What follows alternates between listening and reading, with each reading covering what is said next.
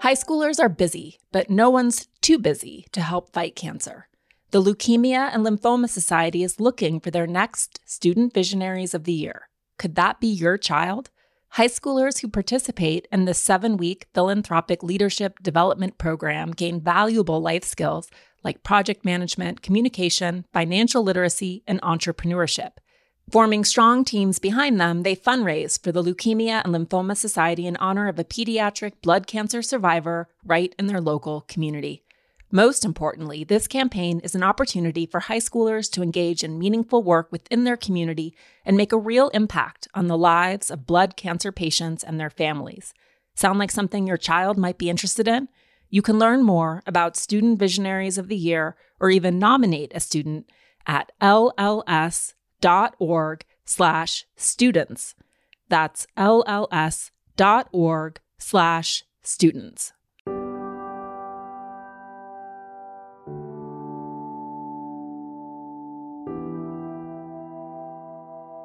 Hi, it's Elise Loehnen, host of Pulling the Thread. I'm an author, podcast host, and parent who built a long career in media. I grew up in a state of perpetual curiosity investigating the world and asking a lot of questions. In this show, I chat with culture defining leaders, thinkers, and experts about this rare moment that we find ourselves in and how to think about our own lives and experiences within a larger social and spiritual construct. Today's episode is a very special one, and it's a bit longer than normal too, but I promise it's well worth a listen. Or let me put it this way it will either resonate with every fiber of your being or not at all. No judgment either way. I have been asking Carissa to let me interview her for two years. First, when I was still at Goop. She always said no, so I was elated when she finally said yes. I met Carissa Schumacher through an improbable and miraculous email. My friend Kristen told me that she had been on an incredible journey with a forensic medium in Sedona.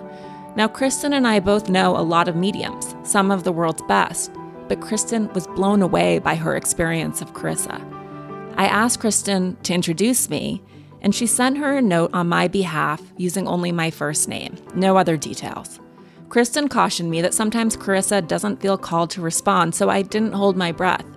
But about a week later, I received an email in response that blew my mind. Carissa channeled a high school friend's father, and it took me a day to figure out who she could be talking about. She talked about how it was this man's wife's birthday. She talked about Lake Oswego and games of Uno and the gates of heaven and hell. I went to a high school called Hellgate. Anyway, it was full of details names, dates, and when I finally figured out who it was, I was able to pass the message on. But at the end, she wrote the following to me. Elise, to this point, has been a spiritual seeker. She is competitive, and the path to embodiment and presence is not about the doing that she is so good at. It is about the being. It is time for her now to stop hooking to spirit guides, topical individuated energies. While that is nice for the mind's need for proof in the beginning, she now knows what she needs which is to feel one with the light. And I feel like her doubt led her to seek spirit. But now it is an endless cycle that perpetuates her notion that spirit is out there. She needs to turn off the outside voice to listen to the inner. How right she was. Since she was a little girl, Carissa has always seen dead people, though she pushed all of that aside. She went to Brown and got her neuroscience degree, she tried to have a normal life and career, and then Spirit made the call and she put that all down. She started working as an empathic intuitive and forensic psychic medium, leading retreats in Sedona and working with clients around the world, including doing a lot of pro bono work on crimes. This was all well and good until October 2019, around the time when I first met her. When Carissa was little, an angelic presence told her she would be a channel for Yeshua of Nazareth which she didn't think about much at the time. She wasn't raised in a religious household, she didn't even know what it meant. But then, Yeshua birthed in her channel, which means that while she was leading a retreat in Sedona, he took over her body and voice and gave a transmission or a teaching.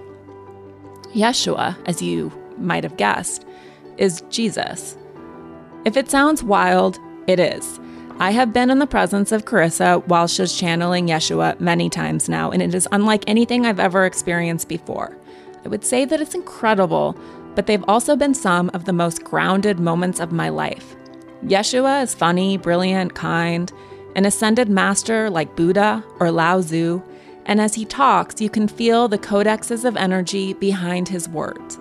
The transmissions also are not particularly religious, if that makes sense.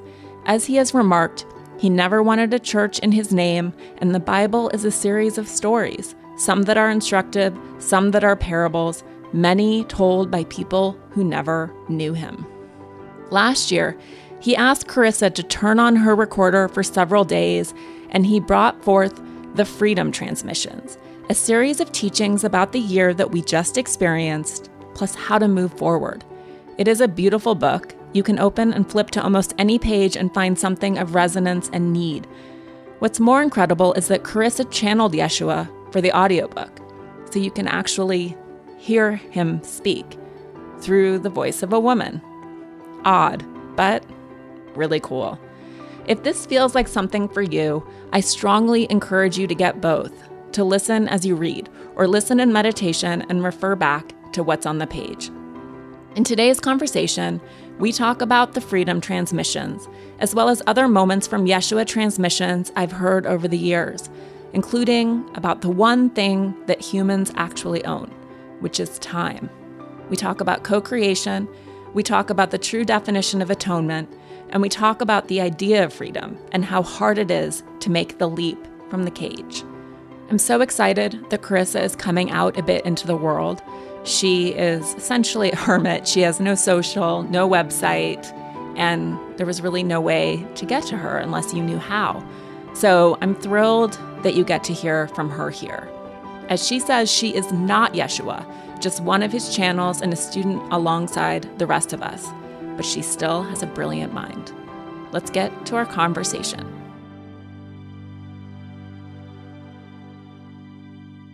This is so exciting. I, you know, as you know, I've been, I tried, I guess it's been almost years at this point to get you to do something like this with me. So to have you on the other side of the microphone is just an incredible honor. And I'm so thrilled now that the world gets to know about you because I felt a little guilty that not everyone has had access, I have to say. So Yay, Carissa. Carissa's coming out party.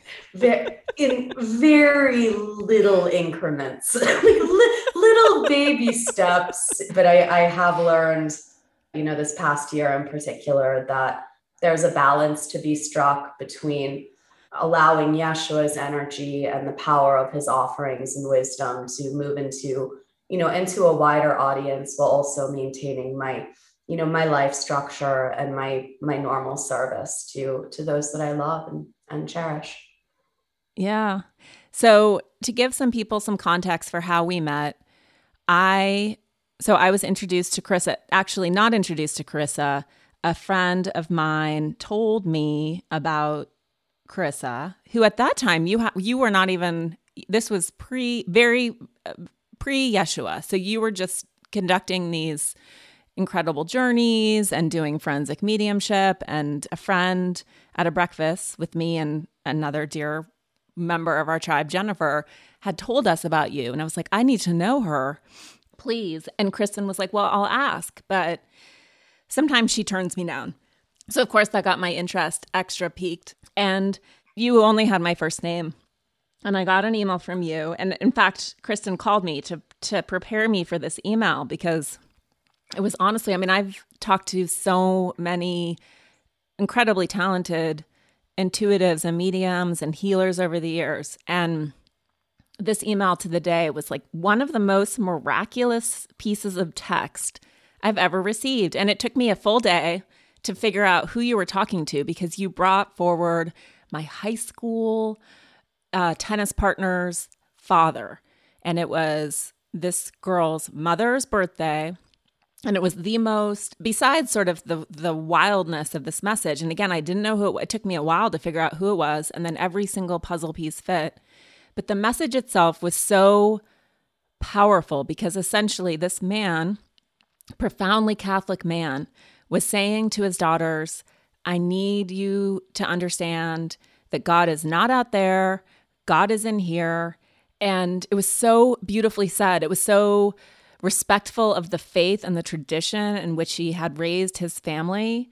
And yet he was asking them in this message through me so randomly to reimagine their whole understanding of mm. the divine outside of religion, really. And then there were other fascinating parts. The most meaningful message for me personally I don't even I don't even know if you remember any of this, but you said to me effectively enough, you have enough proof, no more proof, no more party tricks, no more like chatting with intuitives and forensic mediums, like it's big spirit time. Which was so, I mean, it's really kind of what I needed because I think so many of us, and why I think your book is so incredible, is that so many of us sort of pedal around in that like me, me, me energy. Like, I want signs, I want affirmation. That sign's not good enough. Give me another sign that we miss the bigger picture. So that was my long preamble into how I, I don't even know if you remember that message, but then that was right before your first journey with Yeshua. So I've kind of known you on both sides. Oh, do I remember that message? I I remember, you know, I, I don't always remember specifics of everything just because, you know, I am, you know, a medium. So I have a huge amount of spirit uh, coming through in, in different ways. But, you know, one of the reasons that I remember it is for the very reason that you were speaking of, which was, you know, I had I had to really look to my integrity to even deliver that message because it was so profound in the way that this man who I don't know, you know, was coming through. And I didn't even know if, you know, you would understand what the message was or, you know, and but I just had to take the leap of faith. And I was you know, I was worried that maybe I was violating a boundary and sharing that. And that's something that I've had my whole life where spirit is coming forward and, you know, wants to deliver a message or whatnot. But I have to really utilize my discernment, you know, so that I'm not violating people's boundaries or saying things that, you know, open up old wounds or whatnot. Like people, what I give forth has to be compassionate and for purposes of healing. So I was I was afraid of sending that message just because I knew the impact of change that it could have the ability to catalyze. But that's when we need to choose the faith over fear, which is something that Yeshua speaks about over and over in the book. You know, when we have that intuitive guidance, even though it doesn't always make sense to the mind, but when there's, you know, that intuition to offer your gifts or what you receive are messages that we really need to trust that not only is it right to do that in a balanced and compassionate way, but it's also change can't be catalyzed without communication. And so it was your receptivity to that message that was almost as healing as the message itself, because mm. that gave you, you know, I almost feel like we, Spirit was asking us to like tag team that the spirit was coming through to me. I didn't even know you. I delivered the message to you. You know, you deliver it forward. And it was a very beautiful co creative process. But what I feel was so, was the most important thing about it was the power of the connection that it brought to us. And yes. the the depth yeah. of illumination and you know in co-creative service that that we have the ability to catalyze in our individual ways, but also together. Yeah. And just just so people know, which is I think a really interesting part of the story is that ultimately I, I was connected to one of the girls that the message was for. And I similarly was like, this is kind of, I haven't spoken to this girl. And this is a girl from Montana who I hadn't spoken to since I was a teenager. And I essentially was like, this, I feel uncomfortable not delivering this message. And it was not it was not received. I think it was, you know, in violation of her Catholic faith.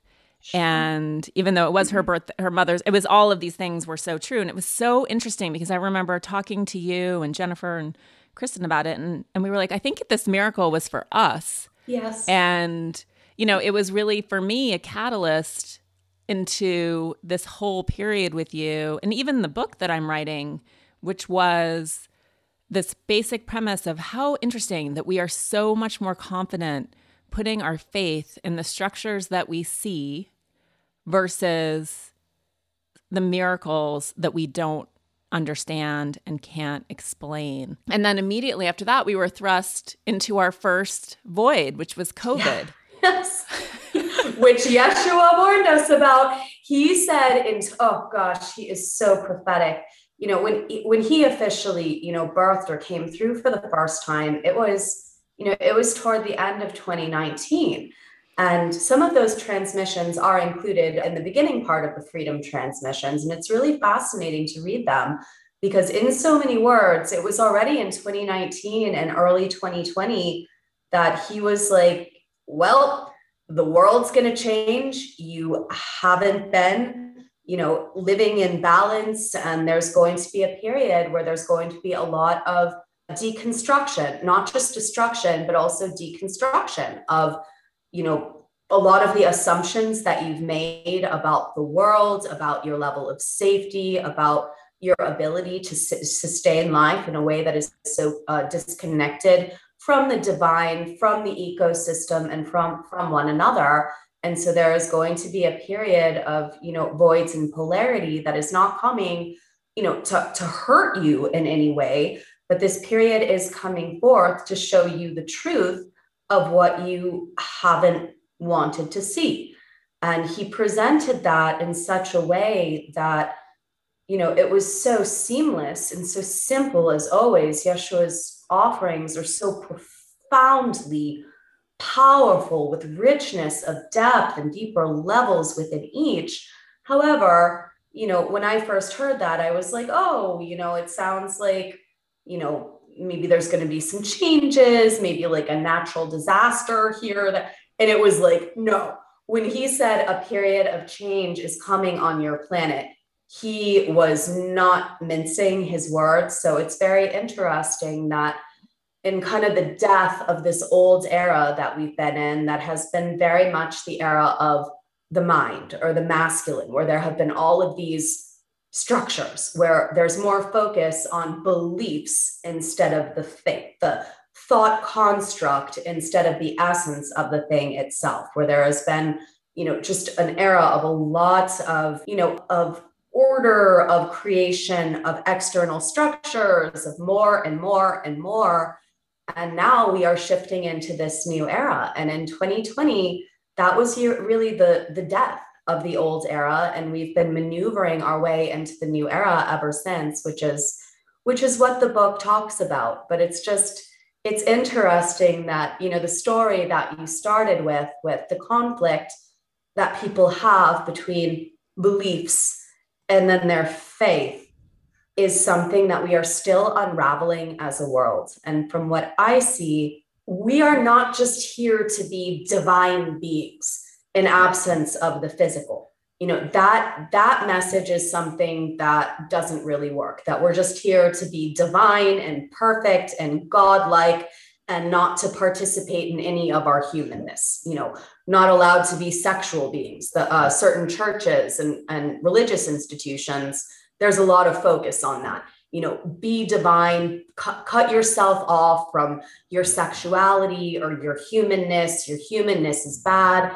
And then we have the other spectrum of things which is everything is about the humanness and there is no divinity there is no spirit connection or anything else and i think that where we're really coming to as a world is establishing that intermediate space where mm-hmm. our wheat can exist in chaff, where we can have our divinity and yet weave and braid that divinity into our humanness. And that is something that structures, religions, whatever else, you know, all structures in our world have not yet really reconciled that very empowering and sovereign energy and a sense of being the divine but within human form. And that is what this new era is really all about.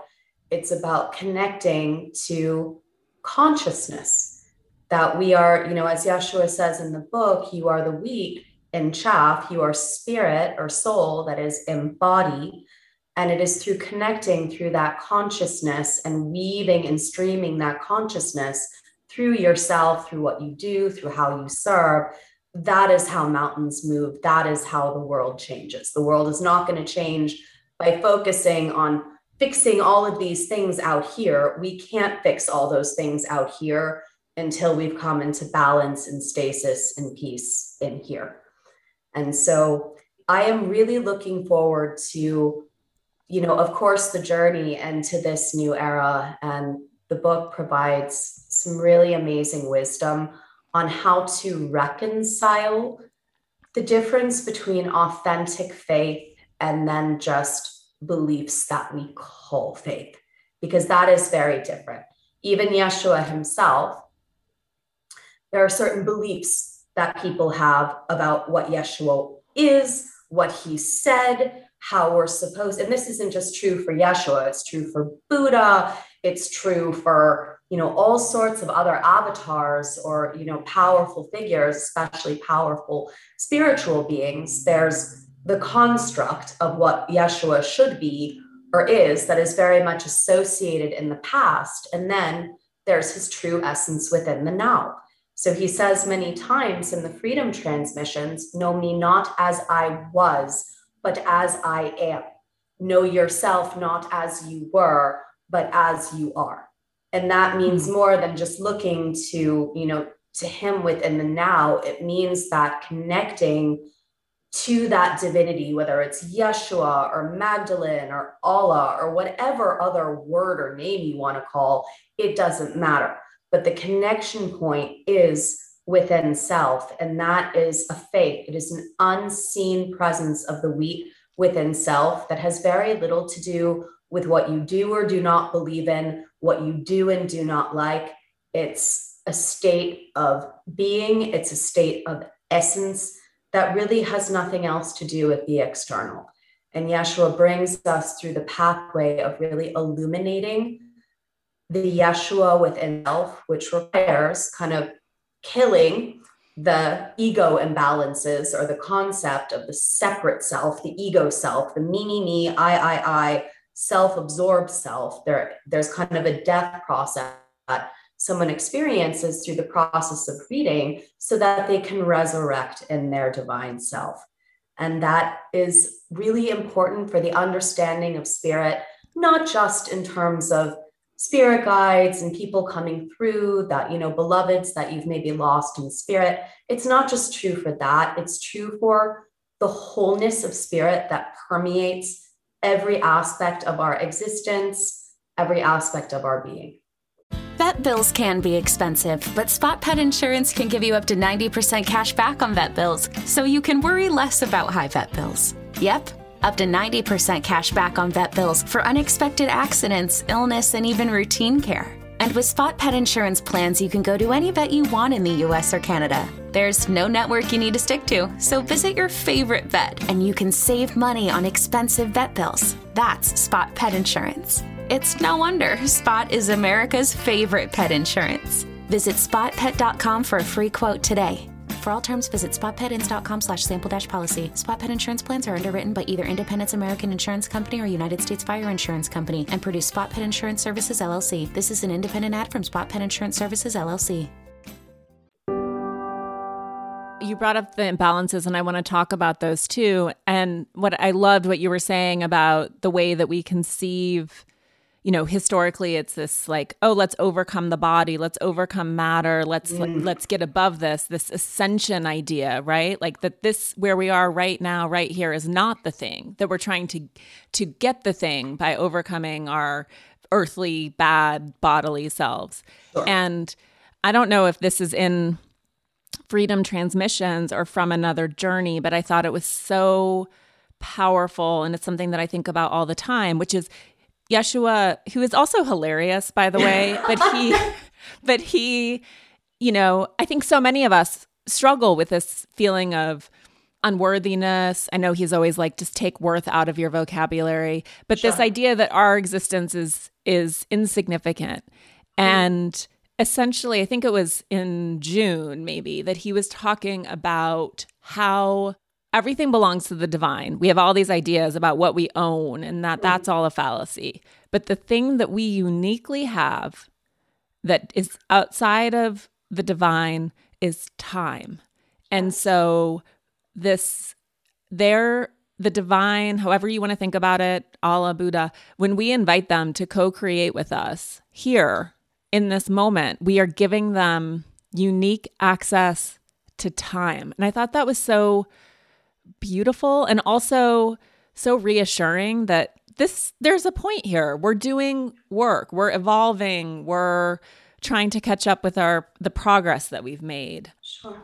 Can you talk about that a little bit? So I have to be a little bit careful because of course, you know, I'm Yeshua's channel and vessel but when i'm giving a transmission i'm totally dissolved in my consciousness. So no you're right there with us. I know after yes, the fact listening. So i have to you know i can offer you know in a co-creative dialogue you know what i sense and perceive but i'm right there with everybody else in terms of integrating the transmissions. And so i just want to make sure you know, to, to make the distinction that this is not, you know, what Yeshua is saying, but it's, you know, how I experience Yeshua, because it is really important that, you know, when someone is reading or listening to a transmission, it's their own it's their own process. Like there's something for everyone. It doesn't matter if someone's an atheist or they're a catholic or they're jewish or whatever it has you know yeshua he is the essence of peace so for people that have a hard time with, you know, calling him Yeshua or Christ or whatever else, you know, I always say it, it doesn't matter what you call him. I connect to him through the energy of peace. So when I mm-hmm. experience mm-hmm. Yeshua, it is a transcendent, omnipotent, imminent, emergent peace that is beyond anything else that I've ever experienced in spirit. As a matter of fact, it's not you know, with Yeshua, it's not just individuated spirit, like he is the gamut of spirit. So when he comes through, you know, it's it's the, the the experience that the reader has directly with Yeshua is really important. So as we're discussing some of these themes, I just wanted to reiterate that you know whatever somebody receives and resonance or dissonance through the process of the freedom transmissions or whatever else one of the most sacred aspects of what Yeshua offers is that it's so personal and specific to you. So I just wanted to mention that before I stumble in trying to, you know, talk about certain aspects of the book, you know, on the basis of my own perception and whatnot. But what, what, what you were discussing is it's really important because this you know it comes down to the essence of of sharing sharing in a balanced way sharing our existence with the divine. And i'm not talking about you know the divine as people and beings with wings floating around in the sky. That's not what the divine is. But there is a sharing that we're invited into. And when we awaken to that co-creative path that we share with the divine, it makes everything in the human so much easier. Because otherwise, we're just kind of born here, we're stuck here, we stumble around in our lives trying to figure out what's right and what's wrong. A lot of the rights and wrongs of the world and the shoulds and supposed tos are very much dictated to us from the outside, even though they don't always resonate with us on the inside. And so, without that connection, we're very blind. We're just kind of blindly walking around through our lives. And so it is awakening to that unseen force that actually gives us the ability to see and hear with divine eyes and ears, to see the unseen we behind a person, to see the inherent, you know, worth or sovereignty of a person. And that co-creative invitation is really everything that Yeshua has always represented then or now. He was an intermediary in a sense. And never once did Yeshua ever say anything that was complicated. He wasn't here to smash things down, to force us into, you know, with indoctrinated teachings and wisdoms. If anything, Yeshua then and now teaches us how to be divine, actually shows us what God is and how to be God in human form through humility, you know, and connecting to simplicity and the joy of being instead of the doing and the doing and doing.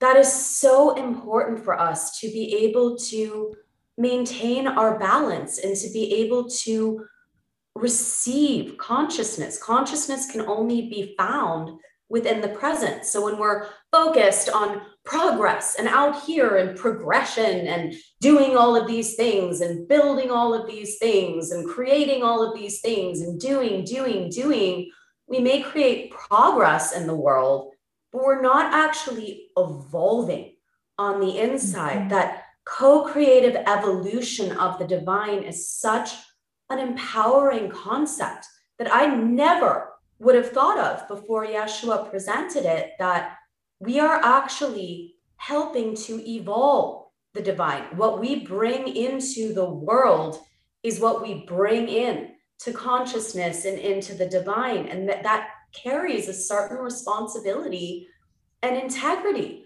that sometimes gets gets lost. We kind of think, oh, you know, we're these puny beings, and why doesn't the the divine do it all for us? And you know god can't be real otherwise there wouldn't be suffering within the world and you know there's there's and it's just such a disempowering state where the divine is out there we're down here and we have to either somehow cross this bridge to be able to ascend or to get up there but that's not what this life structure this is not what human form is about it is about bringing in a co-creative way with the divine divinity into the humanity and letting that spill forth so that our lives are not just about servitude, serving out a sentence so that we can get to heaven later. It's about service through joy because true yeah. freedom freedom is a state of being that exists on the inside. You know, a lot of people were very disappointed with Yeshua and his life. I mean, it's one of the, the reasons that they crucified him because they expected Yeshua, you know, son of God, to come in, slay all their enemies, you know, restore the kingdom to them. And instead, they got a man who, who said, Love thy neighbor as thyself. Choose love. Practice integrity, that the power of God, that the kingdom lies within you. All of these very, very simple wisdoms. And however his message became complicated over time.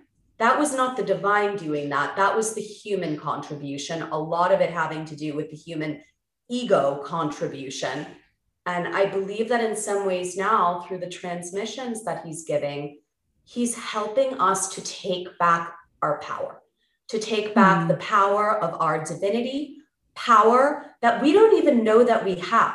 We all think about power as being the most important, having the most status or the most money or whatever else. And Yeshua was like, that's not power. That's just owning stuff, having stuff. That's about dominance and you know surviving and procreation and fighting your way to the top and more and more and more he's like that's not true power sure that stuff money sex power they may get you stuff within the world but that's not your true power your true power comes from the qualities of the divine that exist within you, the power of forgiveness.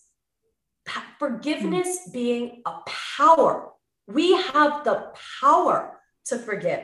That is incredible. Another, the power of perception. we have a choice. Our perceptions, we need to bring awareness into consciousness because we have the power to shift our perception, not only of ourself, but of the entire world around us. And by breaking down some of these really limiting perceptions and kind of thought structures that have been programmed into us, our entire perception of our power, of our abilities, our ability to live our dreams, our ability to realize our joy, our ability to get through issues or addictions or obstacles that we face time and time again. We have that divine power within us. And Yeshua is really a beacon that allows us to find that pathway to peace in very, very simple ways that focus predominantly on the inner evolution so that the external progress can be sustainable. Yeah. Oh, God, there's so much in there. I mean, to double back the, to the very beginning when you are distinguishing yourself from Yeshua, the thing that I think that's so um, incredible, and I know you are reading the audio of this book. Cha- he's you're channeling him to read it, which I think is wild. I'm just thinking about the sort of higher mind and the way that that rules the way that we live, having been in your presence when you are channeling him and being in the presence of Mother Mary of all of all of these different energies. It's an ex- it's a you talk about it always as coded language. Sure. And I think just for anyone who's listening, the words themselves are amazing and as my friend said yeshua was kind of a rapper because the way that he like talks about language is incredible and the way that he and i want to sort of define go through words with you in that Yeshua way. Sure. But it's all coded.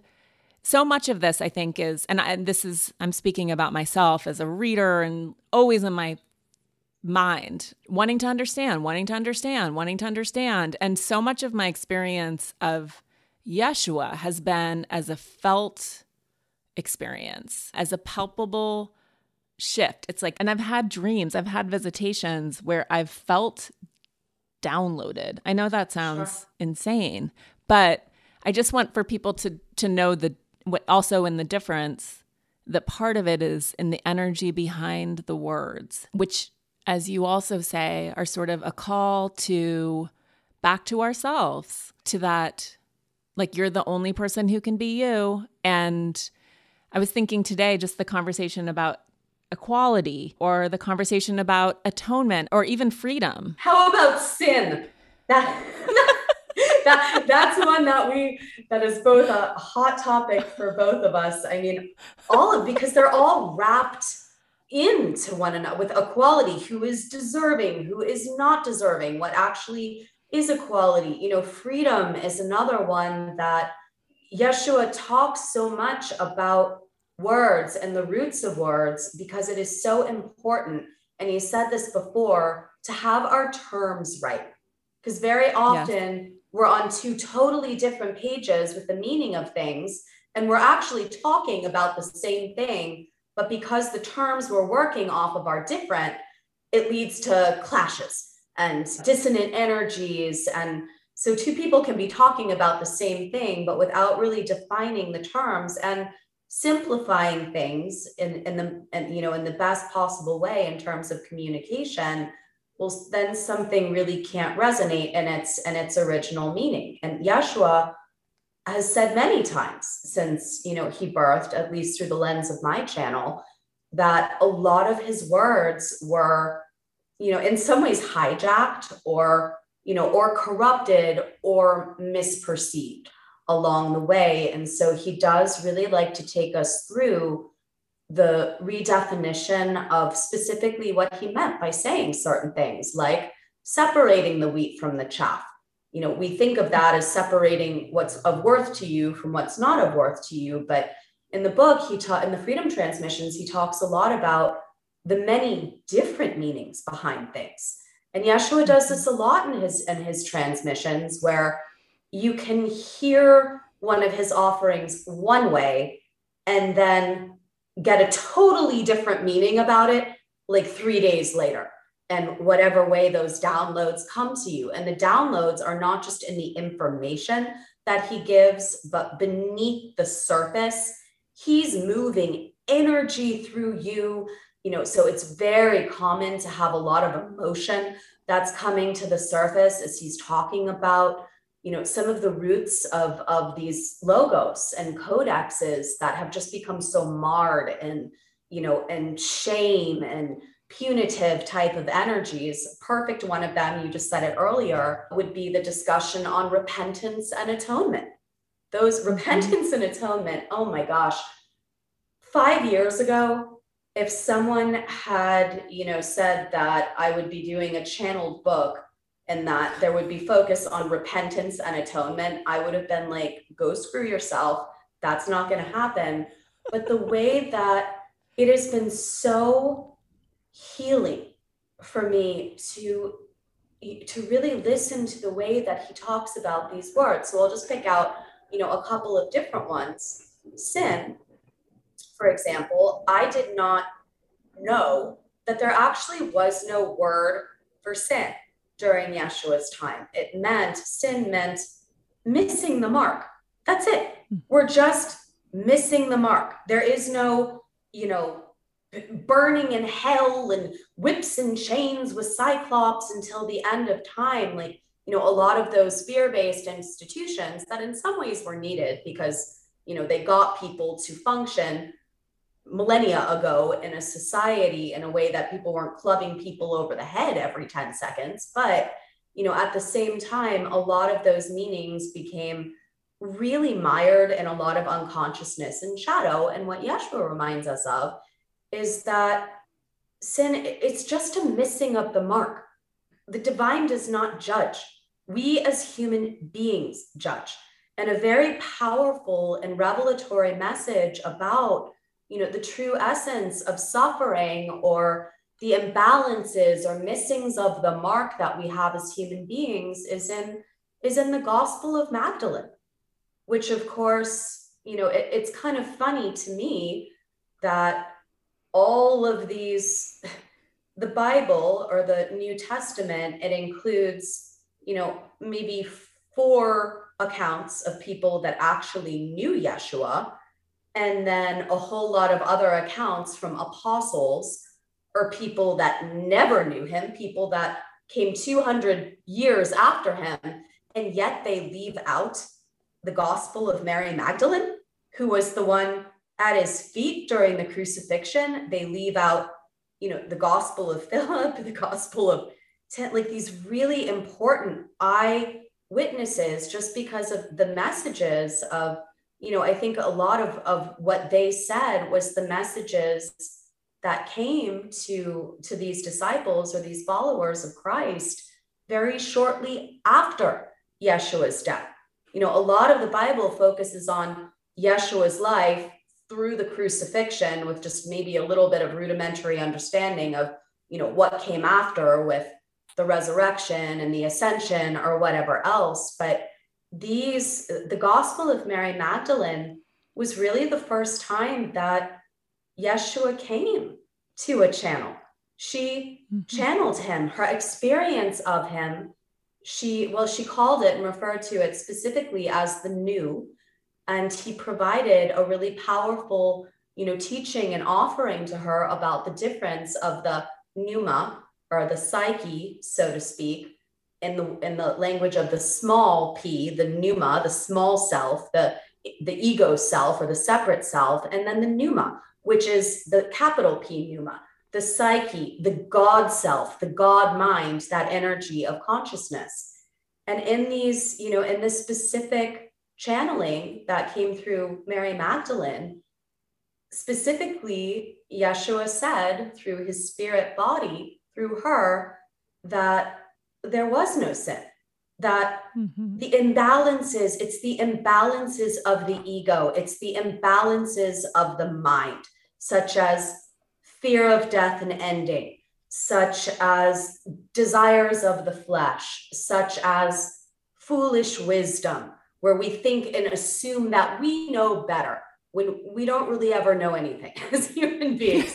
Where there's wrathful wisdom, which is just that rage impulse that causes people to act, you know, from their primal self in a way that is not loving to thy neighbor. And, you know, the Gospel of Mary Magdalene, as well as, you know, when Yeshua came through my channel and was talking about the imbalances, which was before I had even read the Gospel of Magdalene, he talked about sin as just these seven imbalances of the mind. And in the book, he gives us this amazing invitation on how to bring these back into balance. And as they come into balance, you move into the pneuma, the divine self, the Yeshua self, so to speak. And then it is way easier to access your own channel, your own originality, your own creativity, your own essence, your own peace, and to channel that out, to channel that Yeshua essence of self in whatever way you were designed out into the world.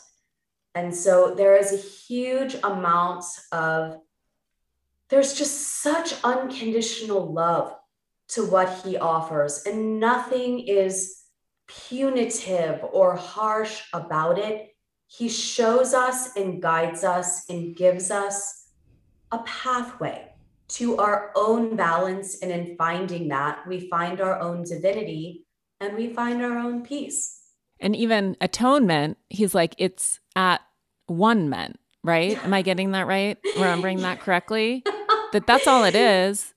Well, it's yes, he's it's so repentance, the, the, this was one of my favorite because that word used to rile me up like no other.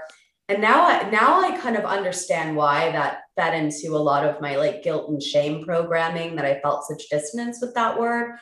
But repentance, what what what I love that Yeshua says about that is that repentance is not sacrifice and martyrdom and torturing yourself and beating yourself up for all of the stuff that you did and did not do under under what terms? Who who even defines that? Like the world god you it's all very confusing.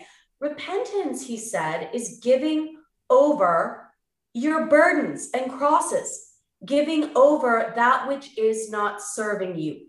Repentance is choosing faith and instead of hanging on to all of these burdens like a you know a failing relationship or an abusive relationship or an addiction repentance is letting go of what is mm-hmm. no longer serving you and having the humility to go before the divine to say look i'm i'm only human. I messed this up. You know i'm presenting this. I don't want this addiction anymore. I don't want to feel this way anymore. I don't want to keep manifesting from this you know this this shadow behavior. And it's having the humility to take that before the divine and say i need help. Help. I am giving this over. I am giving this burden and this cross over to you divine so that i can feel what is hiding beneath it. And that mm. is hmm. incredibly sacred I even I even had this I'm not allowed to like be a dentist with bad teeth. So as Yeshua's channel, he really holds me to a very high standard. I'm not special in any way. I don't get special treatment. If anything, I have to really adhere to to the wisdoms and the practices that he offers, you know, almost more almost more than anyone. Otherwise, you know, it's it's not resonant, it's not believable. So I have to practice a lot of humility and integrity within my own self to, you know, to move to the process within. But I used to have a huge, huge burden of feeling obligated to meet other people's expectations. It was such a huge burden where I would feel inordinate guilt if someone needed me to, you know, channel someone in spirit or give them a session to the point that I was, you know, doing so many sessions that I was starting to feel resentful towards people, whether it was a client or pro bono, it didn't matter. And I was starting to feel resentful, you know, towards spirit and repentance. You know, very early on when Yeshua birthed, he made me give that burden over to him. Like he took it from me. He was, he's like, you are not allowed to commit to anything that leaves you in resentment because then you're not serving. You're not serving through joy. That's servitude. And so mm. he made me give over that burden, and that forced me to feel what was lying beneath the burden and the cross. So the burden or the cross was just, you know, the behavior or the choices focused on the external that was masking, you know, some some stuff that I had to work through on the internal, such as fear of failure, such as fear that if I didn't please everyone around me that I wasn't worthy of love, that I wouldn't mm-hmm. be able to receive love, that no one would care about me if I don't give and give and give and give to everybody else and make them happy, then I'm not going to receive love in my life. And I had to really grieve those mind constructs, those ego constructs. I had to really grieve them. And it was it was scary because it meant that I would need to make changes and to structure boundaries with clients. And there are, you know, there are implications for that. But I, the joy hmm. when I gave the burden and the crossover, when I repented it, you know, repented the punishment that that brought to me, the burdens that it created for others, then it was like this massive liberation came where I didn't have to pretend anymore. I didn't have to be so perfect anymore. And that is something that Yeshua really helps us with. He's like, as a human being, your path is not perfection. If you try to go for perfection, you're going to miss the mark every single time. But just because you are imperfect does not make you unworthy. And that is one of my favorite messages in the book. Just because you are imperfect and struggle with hitting the mark, missing the mark, whatever else, that does not diminish your weep. That does not diminish your divinity. It does not diminish your worth. It does not diminish your worthiness of love. And it certainly doesn't diminish your ability to serve through your presence. And that is what is so sacred about that. So as I repented you know, this burden or this cross that I was carrying and gave it over to Yeshua, who's way better at carrying burdens and crosses though, than, than we are. As I was able to give that over to him, then I could move into atonement, which is at one mint, being at one with the divine and with one another. But Yeshua also defines it as at one moment, that within one moment, you can shift from being in me, me, me, I, my problems, the world is out to get me. Mo- and at one moment, you can shift that, see a person who's struggling, reach out your hand and serve through joy. And that is mm. what atonement is. It's when you've had the liberation of kind of repenting all of this crap, processing and feeling and accepting yourself as you are. And then all of a sudden, this passion, this joy rises and at one moment or atonement or at one moment is just that call that you have to serve through all this abundance of light that is that is spilling from you so that you can help others to connect to their mm. their wheat and their divinity as well so that's yeshua's take on these oh, big bad words I woke up at 2 a.m. last night drenched in sweat, throwing bedding off of me. Every pet was also on top of me, which probably didn't help. Many nights I have the opposite problem where I'm hunting in the hall closet for extra blankets in the wee hours because I'm freezing. In part, this is because my husband and I have wildly different sleep temperature preferences, and I'm cold because he's left all the sliding doors in our house wide open. But there's actually a solution I've come to learn. And I'm all about a sleep solution because we know how important good, uninterrupted sleep is for every facet of health. Have you heard about ChiliPad by SleepMe? It's a bed cooling system designed to revolutionize the way you sleep naturally. The ChiliPad bed cooling system is your new bedtime solution. It lets you customize your sleeping environment to your optimal temperature, ensuring you fall asleep, stay asleep, and wake up refreshed. ChiliPad works with your existing mattress. It's a water based mattress topper that continuously controls your bed temperature from 55 to 115 degrees. You can also choose a different setting than your partner so you each get what you need. What I want? A cool mattress with piles of blankets on top. ChiliPad believes sleeping at the optimal temperature helps people naturally reach their highest potential physically and mentally. Visit www.sleep.me slash thread to get your ChiliPad and save up to $315 with code THREAD. This offer is available exclusively for Pulling the Thread listeners and only for a limited time. Order it today with free shipping and try it out for 30 days. You can return it for free if you don't like it with their sleep trial. Visit www.sleep.me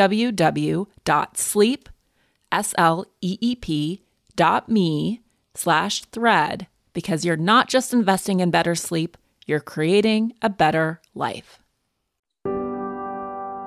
As you know, I am so, I met you at a moment in my life of not even resurrection. I had to get on my knees first. And you really held my hand with all of those things that you were talking about, those feelings of worth and value as perceived by what I can do versus who I am.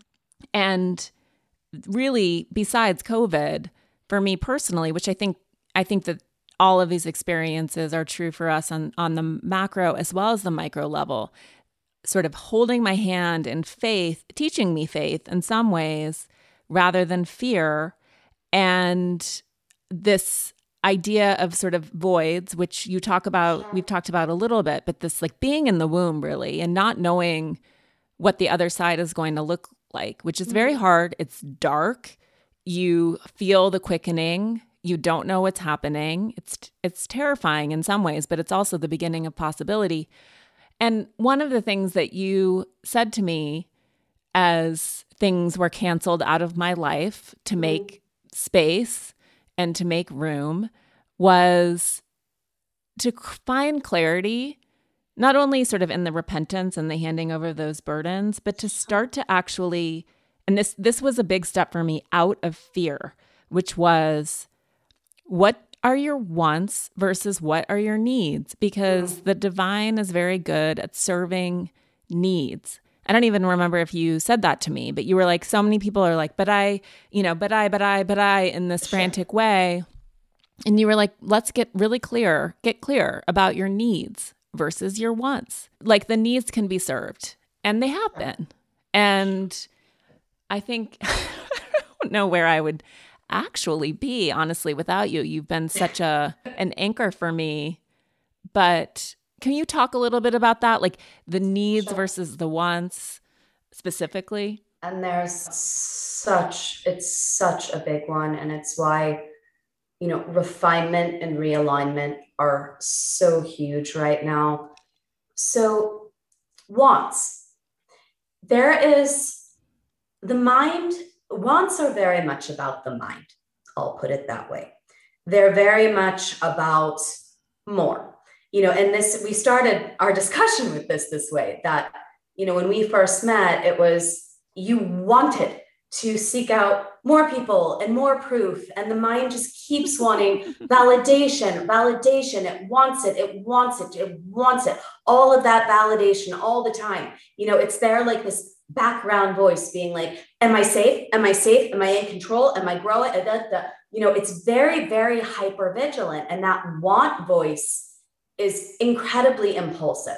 It's kind of like, you know, it's like the part of self where when you're really, really hungry and there's the want that you have to go just eat a bunch of ice cream and fast food. And the want, you know, if you go and do that, you feel better, you know, you get hopped up on dopamine or whatever, sugar for all of five seconds, and then you feel like shit for like three days afterwards. That's if you serve the want, but the need for your body is to eat a delicious, satiating meal. And one of the reasons that we are so in this mess of burdens way before 2020 hit is because we are living in a world that has become very much about want.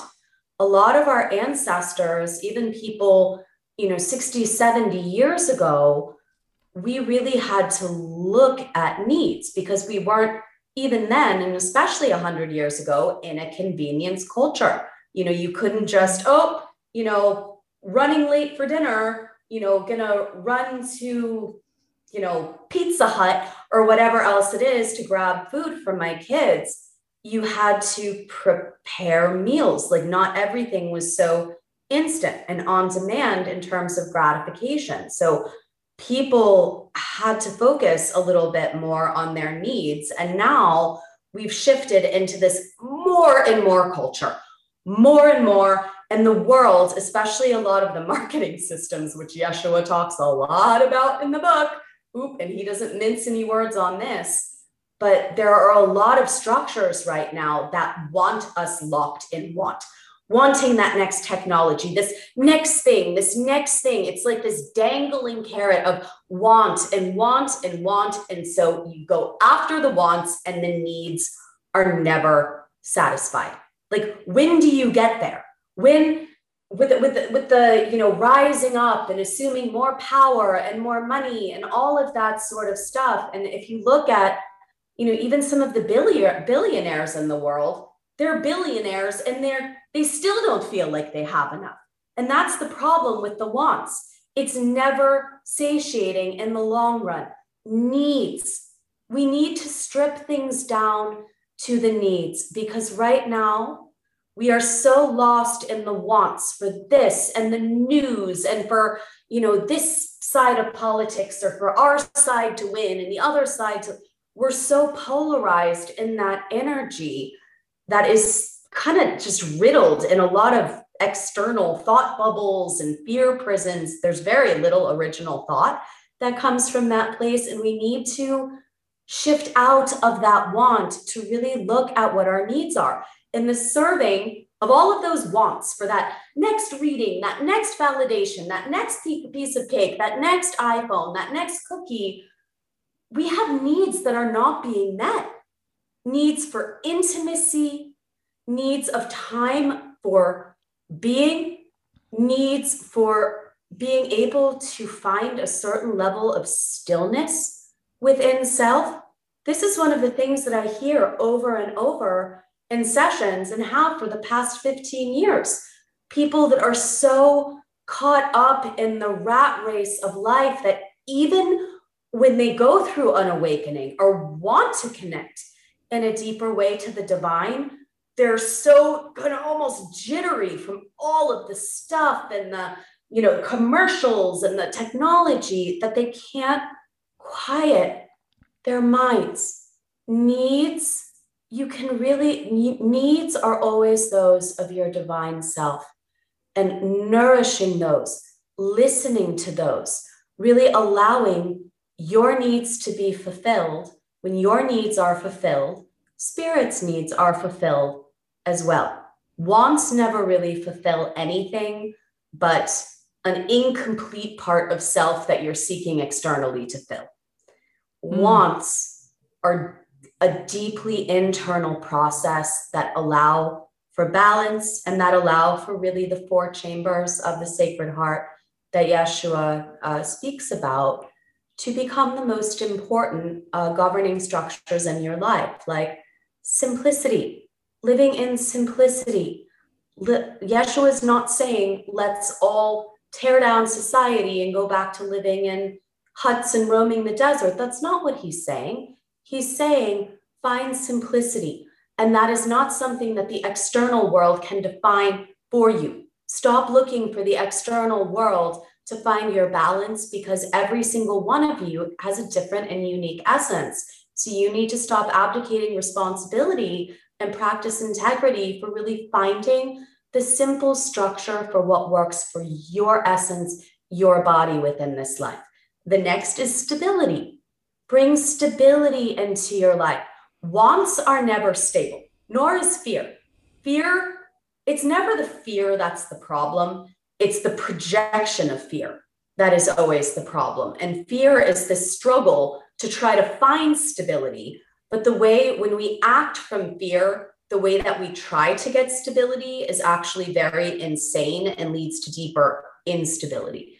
So Yeshua really asks us to look at simplicity and then stability. What in your life is not stable? Because the areas that are not stable that you're not looking at or just assume that are there, you need to bring consciousness into all aspects of the structure of the structures within your life to continuously be refining and discerning is this of resonance is this of dissonance to me do i have a strong foundation and of course with stability the strongest foundation is always faith. And faith mm-hmm. yeshua defines as the recognition of our divinity.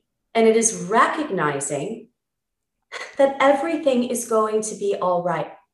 When you recognize your divinity, there is something that is timeless, that is eternal, that is transcendent to just the trappings of all of the problems in your life or in human life. And when you have that sense of partnership, the faith is there in the unseen, in the void, so to speak, that allows you to feel and know that everything is going to be all right and to make choices that honor faith and that really honor your integrity to self foremost. And then, of course, Yeshua mentions surrender, the ability to surrender, surrendering some of the wants so that we can be in deeper attunement to our needs as well as to others' needs. And then he speaks of stillness. And of course, for you, I almost feel like, you know, you were kind of in boot camp with me because you came into my life like right as Yeshua was, you know, was birthing in my channel was when we came together. So actually, you, me, Jennifer, Krista, like all of us, we were kind of there at ground zero. I mean, I remember almost being afraid to be like, oh, oh, hey, Elise. Uh, by the way, I forgot to uh, mention to you a couple months ago that I'm a channel for Jesus. Like that sounds so freaking blasphemous and arrogant, you know, but luckily you understood it and you you went through the process with me. And so you're, you know, you're very much a pioneer into this movement of the new era, which is why you really had to go through the voids almost ahead of everyone else. So if we look at things in your life before, there was not a whole lot of simplicity. You were doing and offering and showering all this wisdom to the world. But it was also, you know, in a sense, you are kind of serving other people's dreams and voices, which is an incredible service. But Yeshua really was asking you to honor that call that you felt within self to birth your voice and your message into the world because it is such an important gift and service to help others through their transitions and voids at this time.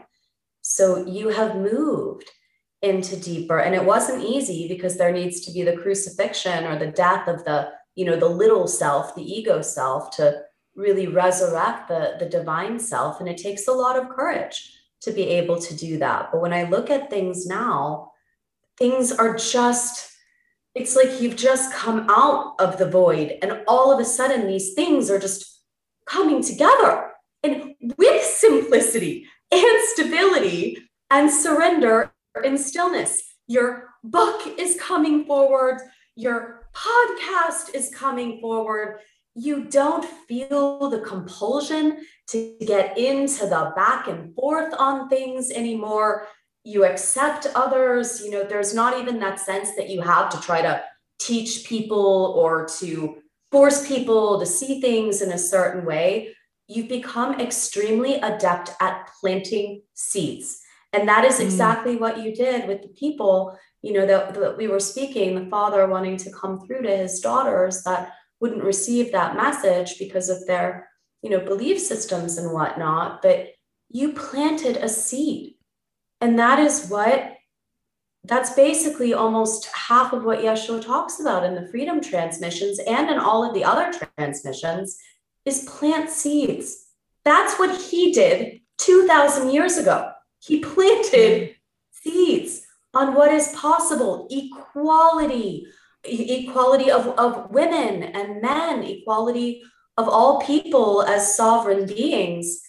And it's 2,000 years later, and we're only beginning to see and understand some of the seeds that he planted, you know, so long ago. And now he's asking us to be the seed planters.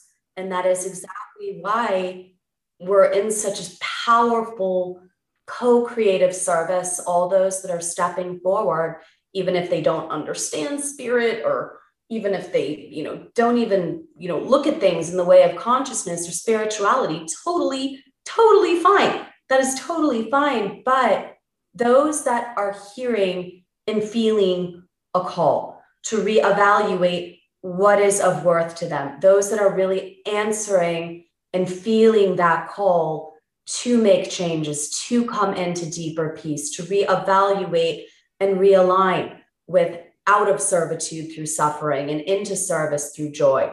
Those that are really feeling the call to shift their perception from all of these mountains that they have, all of the problems in life, and that are making the choice to kind of shift around some of the mm-hmm. mountains or to bring love into some of these mountains to help to dissolve them.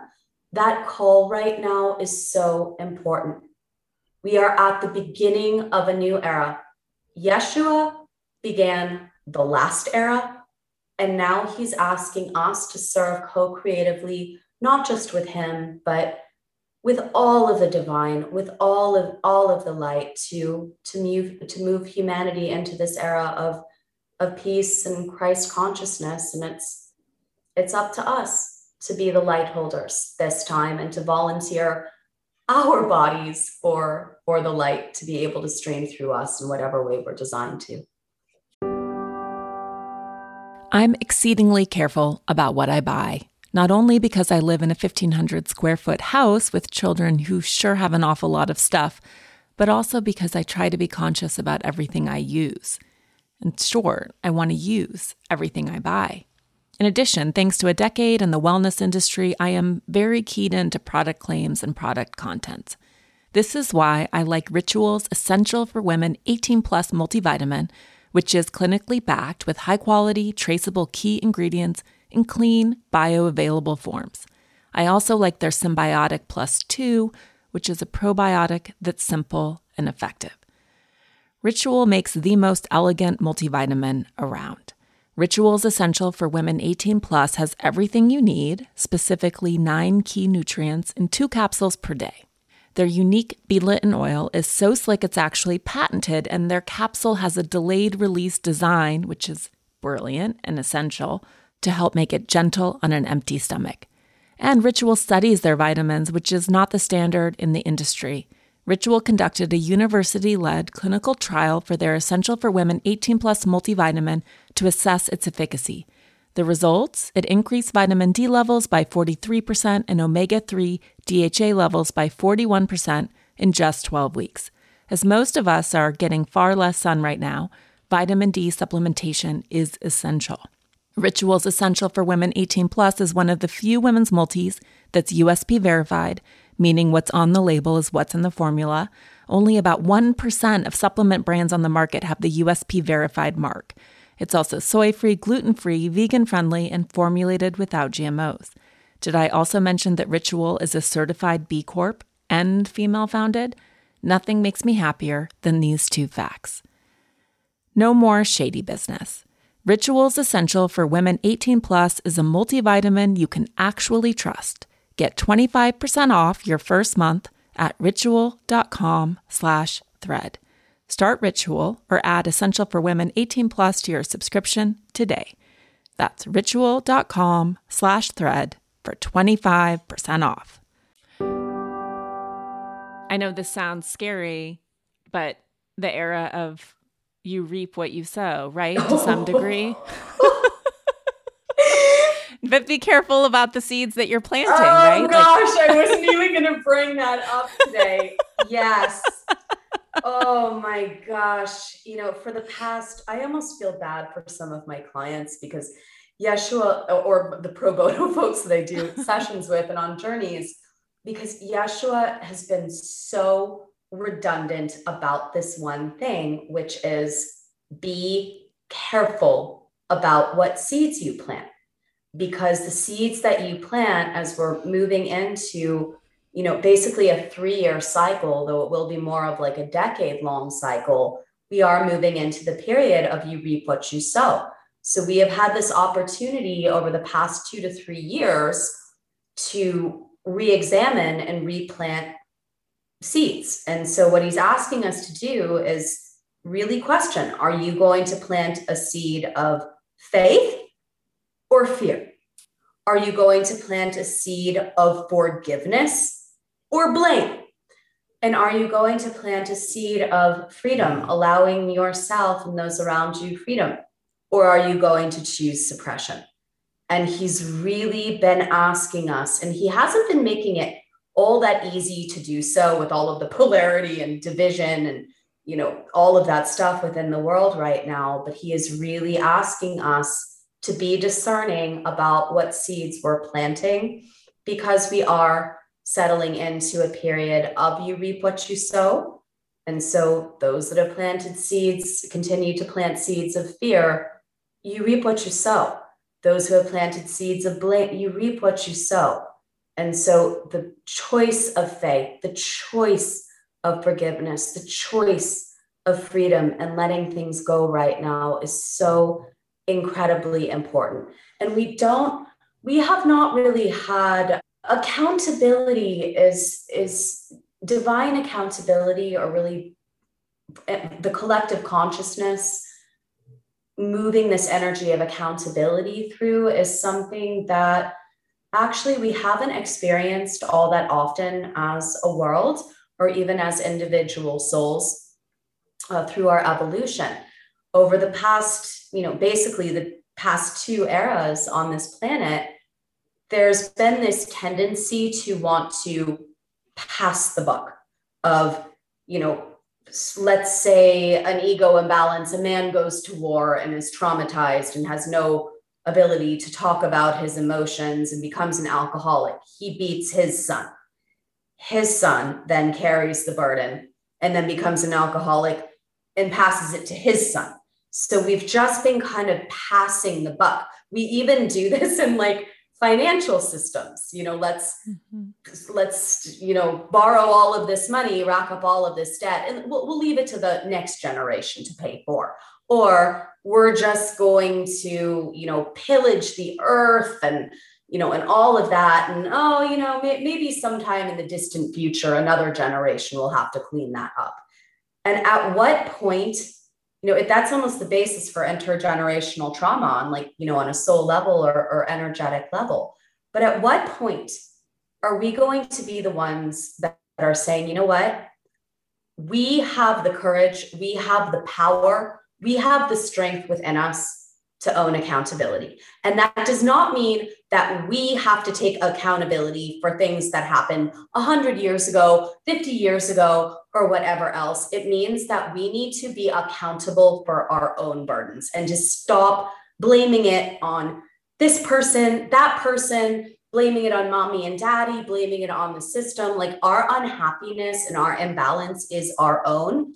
And it's up to us as individuals to take care of our own. And as we do, we'll to move into deeper co-creation. So I'm, you know, I am happy that there is, you know, this kind of redistribution of, of burdens that is happening where if you've thrown a boulder in someone else's pond, you'll be held accountable to take that boulder back and and vice versa if someone has thrown a boulder in your pond they're going to need to be more accountable for taking that boulder back it's going to be a little bit weird to the mind to understand the reweaving and the movement to balance that that the divine is really orchestrating through all of this or that our souls are orchestrating in co-creation with our spirits and whatnot. But i do know that as we move through this period there is something that is very satisfying about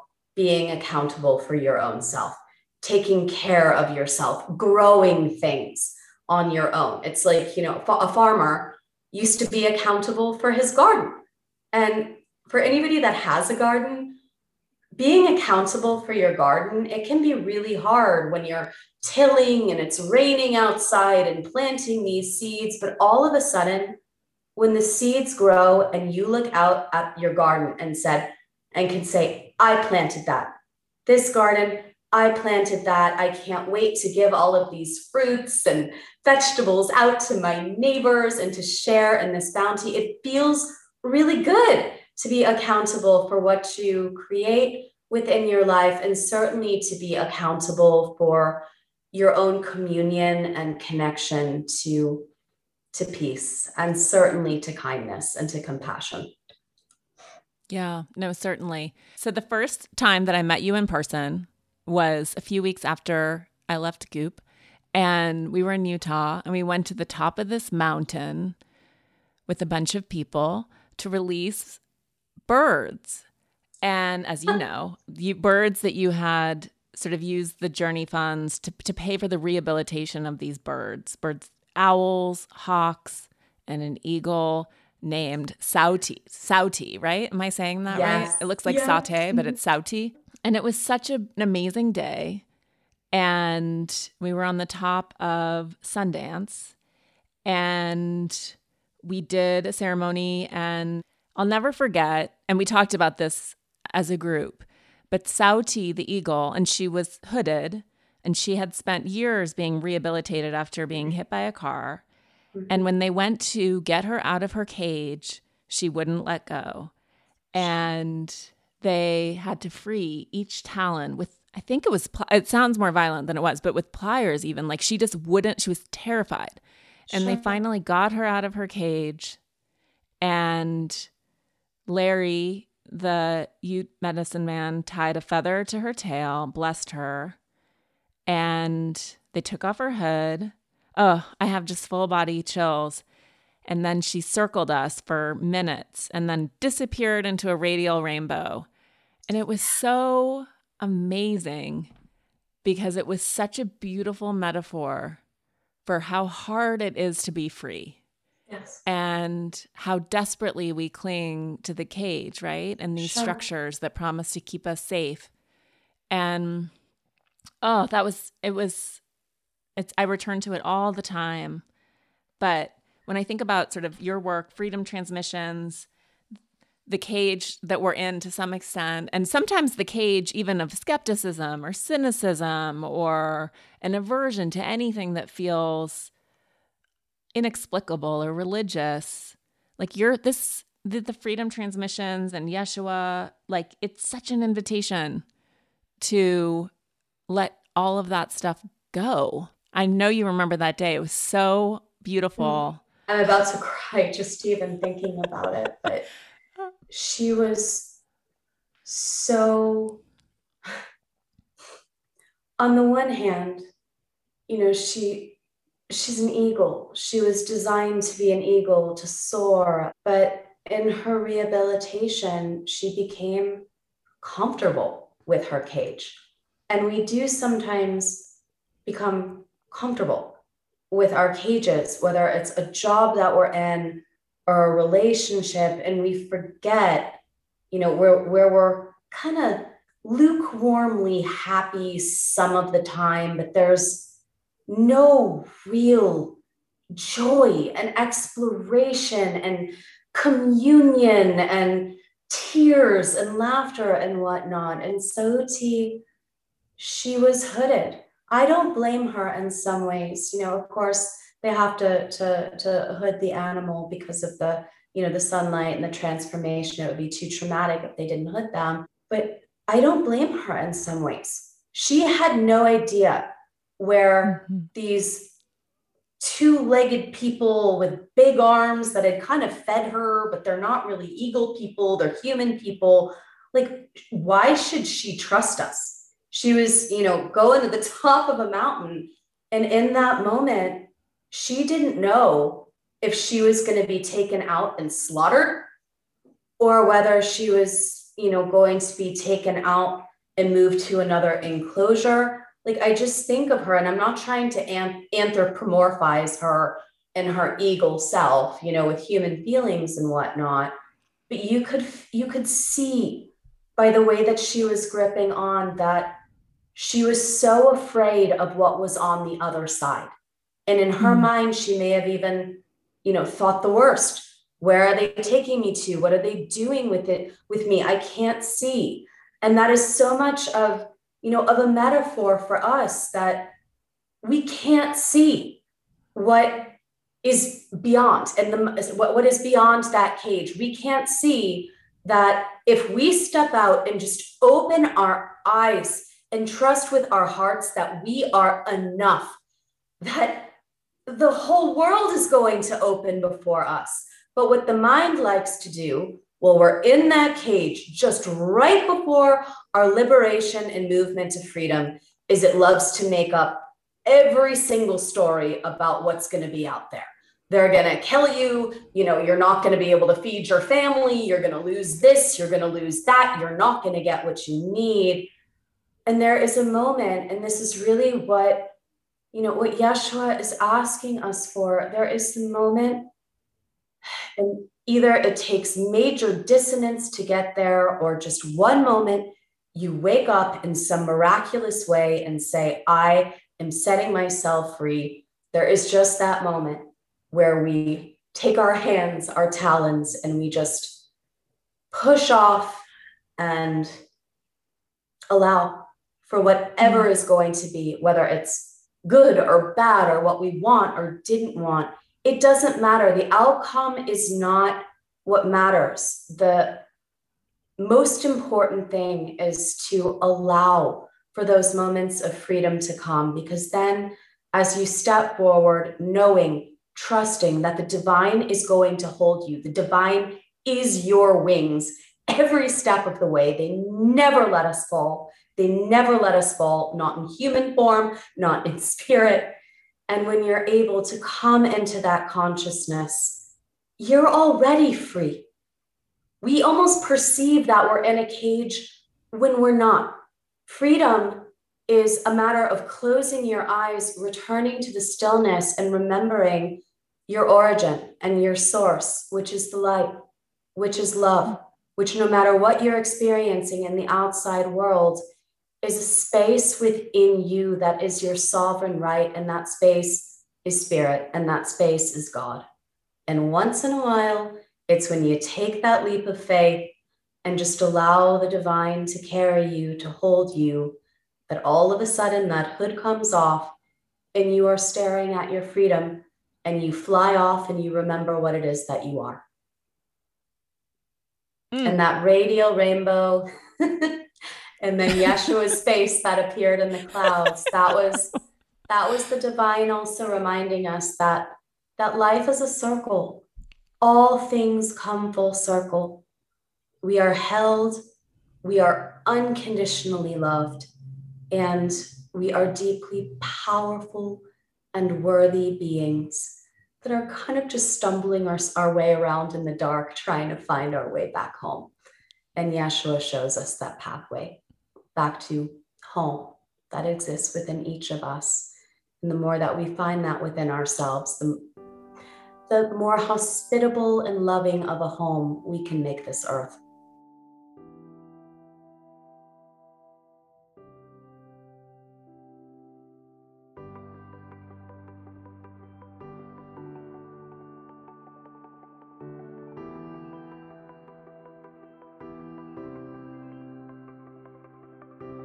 So, if I didn't make it abundantly clear, Carissa, who I've mentioned many times on social, she has no marketing, no social, no presence, no website. But over the span of a few days, she channeled this book, The Freedom Transmissions, which is the first book to come. And then she also read it, she channeled for the audio of the book. And every time I go to a journey, every time when I read, I read sort of the the first version of this book, and it really changes you perceptibly. My husband is not a follower of Yeshua and doesn't know Carissa, and yet every time he's like, "You seem so different," so, and in a positive way. I promised Jennifer, who we mentioned, who was with me sort of at the beginning of this journey, that I would leave you all with the prostration prayer, which I know she says every day. And I should say every day, but it is really beautiful. And so I'm going to leave it with you here. Your worth is equal to mine, beloved. My worth is equal to yours, beloved. Those who blame or I have blamed, your worth is equal to mine, beloved. My worth is equal to yours, beloved. Those who shame or I have shamed, your worth is equal to mine, beloved. My worth is equal to yours, beloved. Those who have guilt or I have guilted, your worth is equal to mine, beloved. My worth is equal to yours, beloved. Those who have failed me or I have failed, your worth is equal to mine, beloved. My worth is equal to yours, beloved.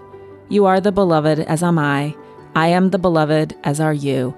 We are one in divine grace, divine power, divine truth, divine love. Om Nama Yeshua. So I'll leave you guys with that.